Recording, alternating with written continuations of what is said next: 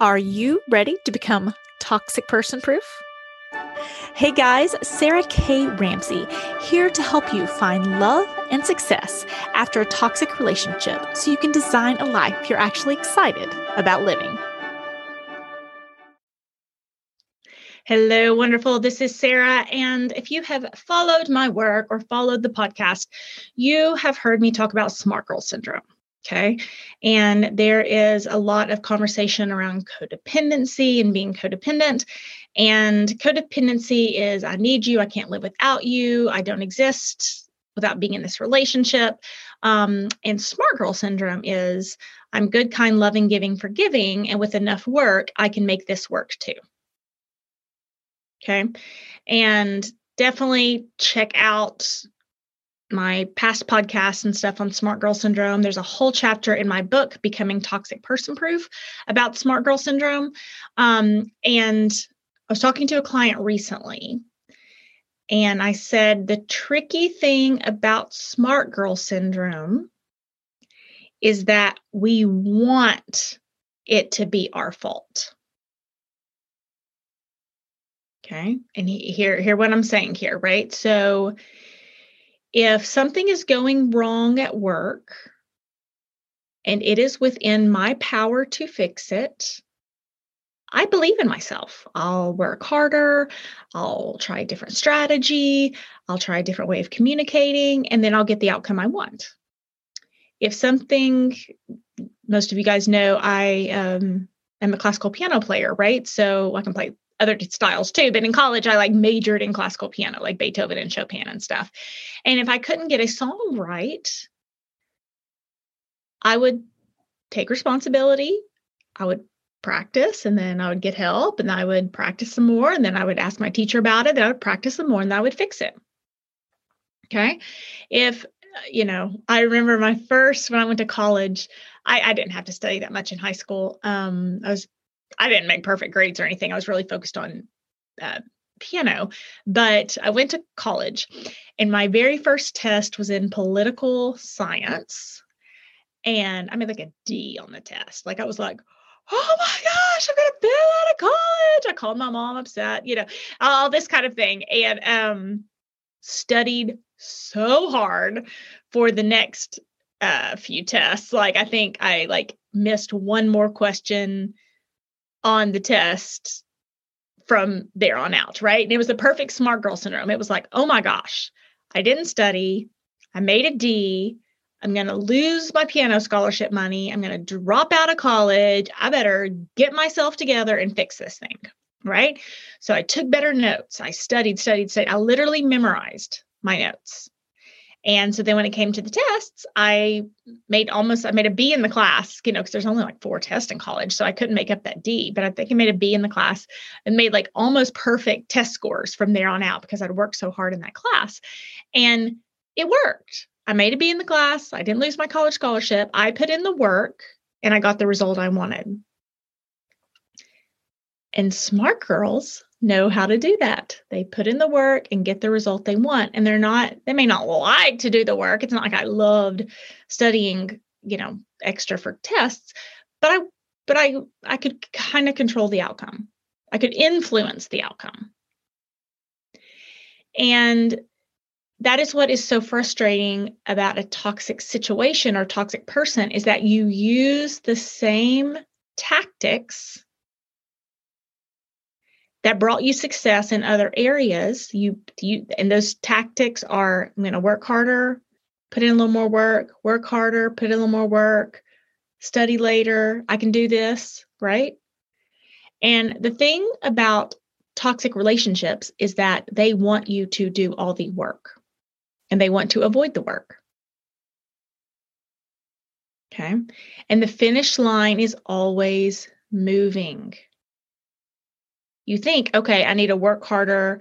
And let's say for your boss, I need to get that um, uh, like report in three hours earlier and then they'll be happy. And then they're mad about something else. Or it's a coworker and it's like, okay, well, if I avoid um, sending that email after hours, then the coworker won't be mad at me, and then I can, you know, influence the outcome. I won't say control, influence the outcome, and then the coworker's still mad at me because they found something else to get mad at.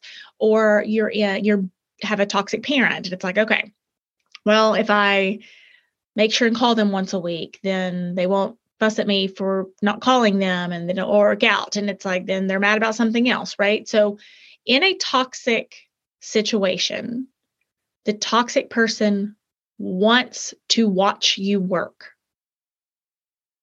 That is their love language. They want to watch you do the work. That is how you show that you love them. Now, it'll never work. When I say that, don't think, okay, if I just keep working, eventually they're going to. No, there is no eventually. They're going to watch you work yourself to death and then blame you for it. Okay. But this is what's so tricky about smart girl syndrome is that we kind of want it to be our fault. Because if something is our fault, we can fix it. We can work harder. We can put in the time. We can put in the effort, and then we'll get the results. And so when we hear that it's not our fault, but we can't control it. We can't have better boundaries and change their personality. We can't um, have, you know, work harder, be prettier, be sexier, have more sex, uh, put in more work hours, whatever. There is nothing we can do to change their personality. That is very defeating.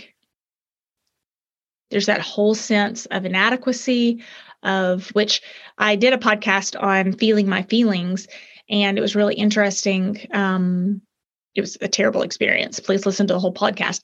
And uh, inadequacy is the word that kept coming up.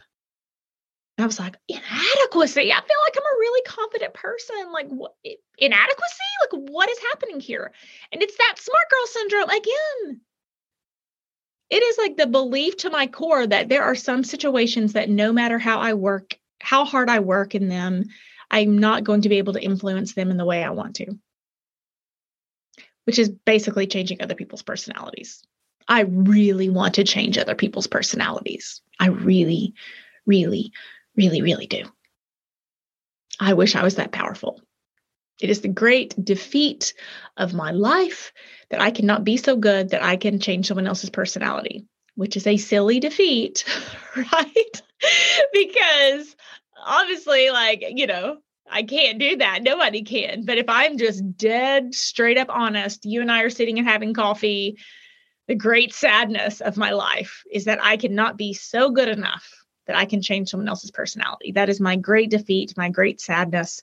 Um, and it was a really hard thing to come to terms with because if I thought it was my fault, I could just work harder, just try again. I could try a different communication style. I could have better boundaries. I could work on my self esteem. I could do this. And then I could change a toxic situation or a toxic person. So that is the lure of smart girl syndrome. It is the benefit. Having smart girl syndrome is amazing. Um, in any uh, other circumstance, any non toxic situation, smart girls are awesome and we want to hire them and be best friends with them and want to have, you know, we love them.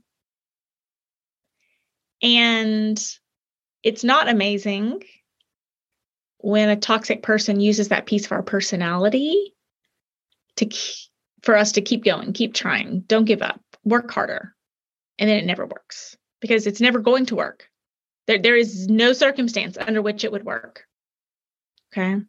So if you want to move forward with a toxic person or toxic situation, you have to change the game. And it cannot be that you work harder and bend yourself like a pretzel and wear yourself out so they don't get upset or mad. They will get mad. They always get mad either way, you might as well do what you want or do something that benefits you because um, they're going to get mad either way. So thinking I'm going to be completely selfless and do everything for them, they're going to get mad. Or, you know, I'm going to look into my integrity and do what's right for myself, and they're still going to get mad.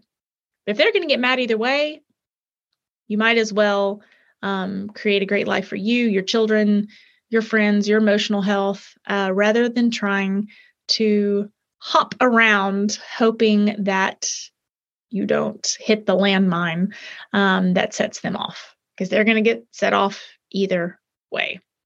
I hope this helps you on your journey to becoming toxic person proof. If you have not read my book, Becoming Toxic Person Proof, clear the confusion and learn to trust yourself. There is a ton of information about smart girl syndrome and how to overcome it. Hope you're having a great day. Hello, wonderful. This is Sarah, and I hope you enjoyed today's podcast.